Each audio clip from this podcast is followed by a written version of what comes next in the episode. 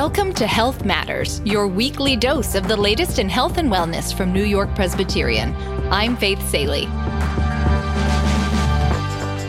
Summer is upon us and the sun is out, which means it's time to protect ourselves from the sun. I talked to Dr. Shari Lipner, a dermatologist at New York Presbyterian and Weill Cornell Medicine, about some of the most common myths about the sun and sunscreen. She also shared some helpful tips on how to gauge if a mole could be a sign of something more serious, and she gave some guidance on how to choose a sunscreen that works for you.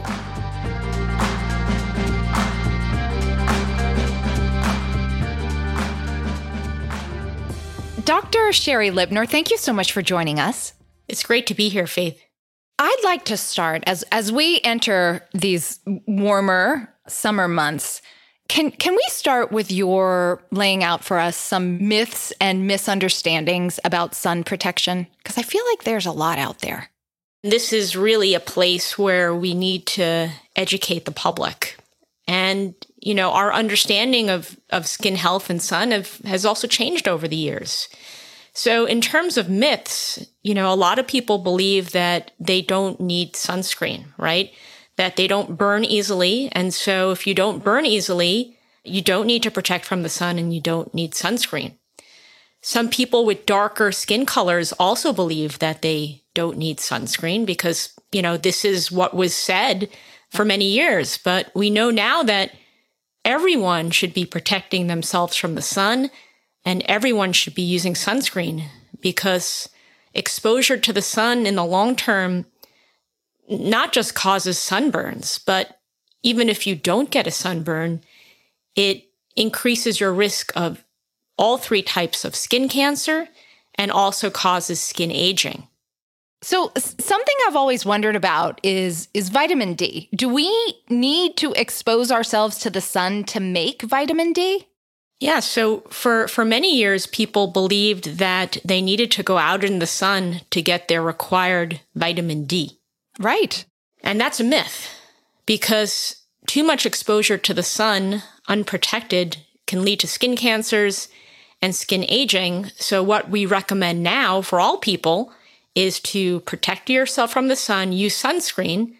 And if you're deficient in vitamin D or your doctor wants you to you know, increase your vitamin D intake, you can do that through diet and you can do that through supplements, but certainly don't go lay out on your roof.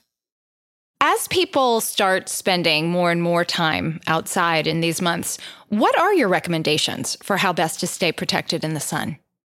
There are a lot of simple measures that you can do to protect yourself from skin cancer and skin aging.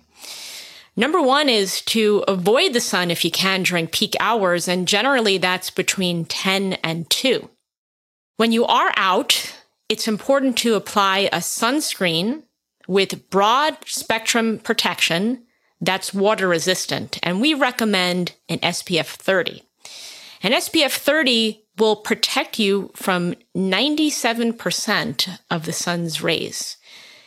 Now, if you go up and up and up on your sunscreen and, and go to 100, you'll get a little more protection, but no sunscreen can give you 100% protection. So you still have to be careful. You have to reapply sunscreen, particularly after being in the water or sweating. In addition to that, you should be wearing sunglasses, a hat with a broad rim, and if you can, long sleeve or UPF clothing. I have to say, Dr. Lipner, I I am ready to embrace sunscreen. I'm a, a, a, very pale person. I have lots of moles. I know this is important. And yet, more and more, I hear that sunscreens are kind of dubious. So, this whole sunscreen situation is very confusing. So, I think there's a lot of media play on this topic. I think it has created a lot of anxiety amongst the public. And we as dermatologists, you know, are trying to educate people about what this all means in terms of what the FDA has been saying, in terms of what the media has been saying. And I, I think I can simplify things. The sun is a carcinogen. I mean, the sun is a known carcinogen. So we have to do everything we can to protect ourselves from sun exposure, which can lead to basal cell carcinoma, squamous cell carcinoma, and melanoma, which is a deadly, deadly skin cancer. And so it's still important to use sunscreen. I think some of the controversy comes upon the fact that the FDA is still studying the ingredients in these sunscreens, but they have not said that they're carcinogenic or that we shouldn't be using them. They're just studying further how the body absorbs these sunscreens. And there are two types of sunscreens. There's chemical sunscreens, and these include the ingredients like oxybenzone and avobenzone. And these chemical sunscreens act like a sponge and they absorb sunlight. And then there are the mineral sunscreens, which are zinc oxide and titanium oxide. And those, they block the sun's rays. So they act a little bit differently.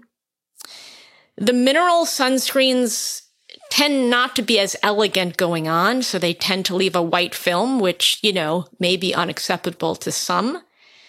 But the FDA is still studying some of the ingredients in the chemical sunscreens. So I would say for people that don't feel 100% comfortable, they can use mineral sunscreens. But there's no indication as of yet that chemical sunscreens are unsafe.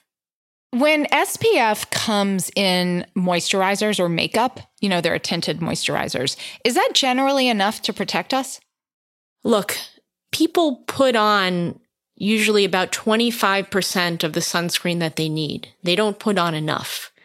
And I think when people are putting on moisturizers or makeup, they're putting on even less. So in general, I think you know, if you're just running out to your car, it's probably fine. But if you're really going to be, you know, walking for more than 10 minutes, I think it's better to put on a bona fide sunscreen.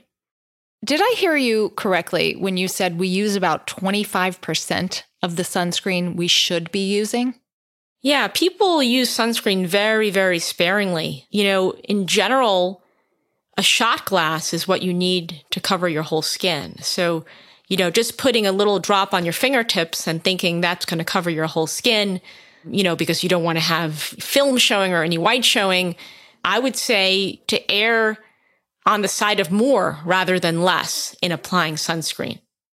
Sun exposure is a known catalyst for skin damage, both it can cause cancer and you've mentioned that it can cause aging. Can you talk about how that works? What's actually happening to our skin? So, in terms of, of skin aging, the UV rays can break down the elastic fibers and the collagen, and that can cause wrinkles and can also stimulate some of the pigment producing cells called melanocytes and cause what we know as liver spots. In terms of the UVB rays and also some of the UVA rays, these rays cause DNA damage. And this can lead to cancers by accumulating genetic mutations and DNA damage. How does sun damage appear on the skin? How might it show up? So you may have dark spots on your skin, and these are known as solar lentigines. It can also cause premature wrinkles.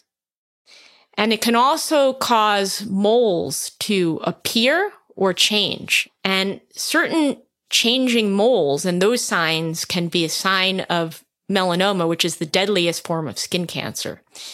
And the things we look for, it's pretty easy to remember because we have a mnemonic called the ABCDE.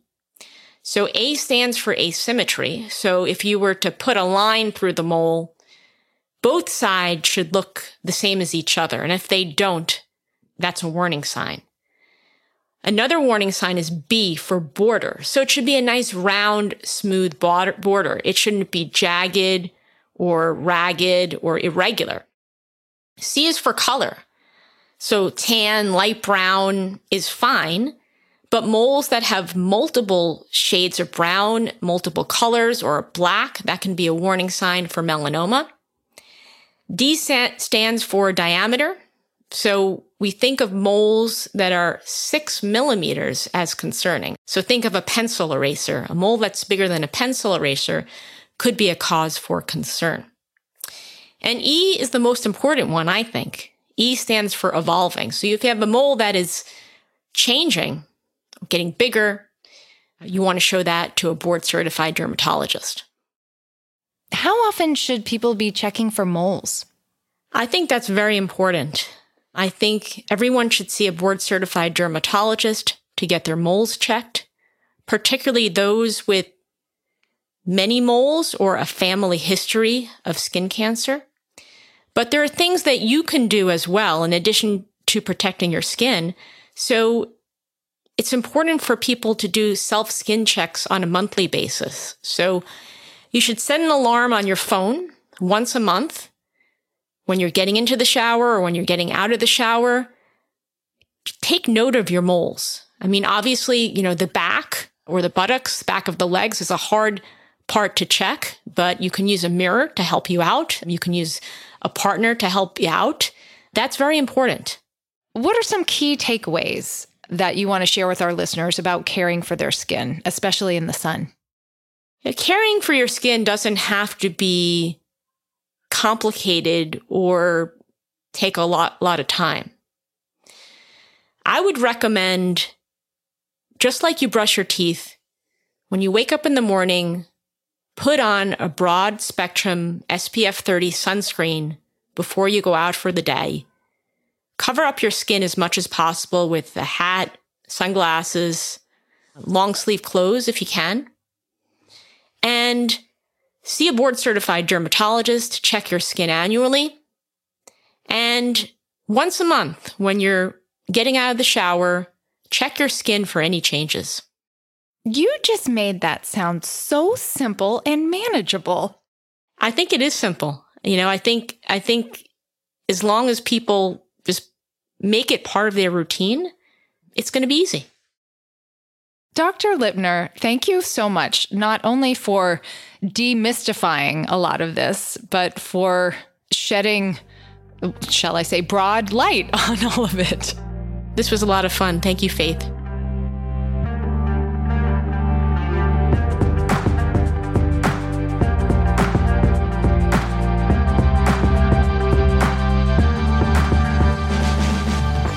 Many thanks to Dr. Lipner. Health Matters is a production of New York Presbyterian. For more stories of science, care, and wellness, visit healthmatters.nyp.org. The views shared on this podcast solely reflect the expertise and experience of our guests. New York Presbyterian is here to help you stay amazing at every stage of your life.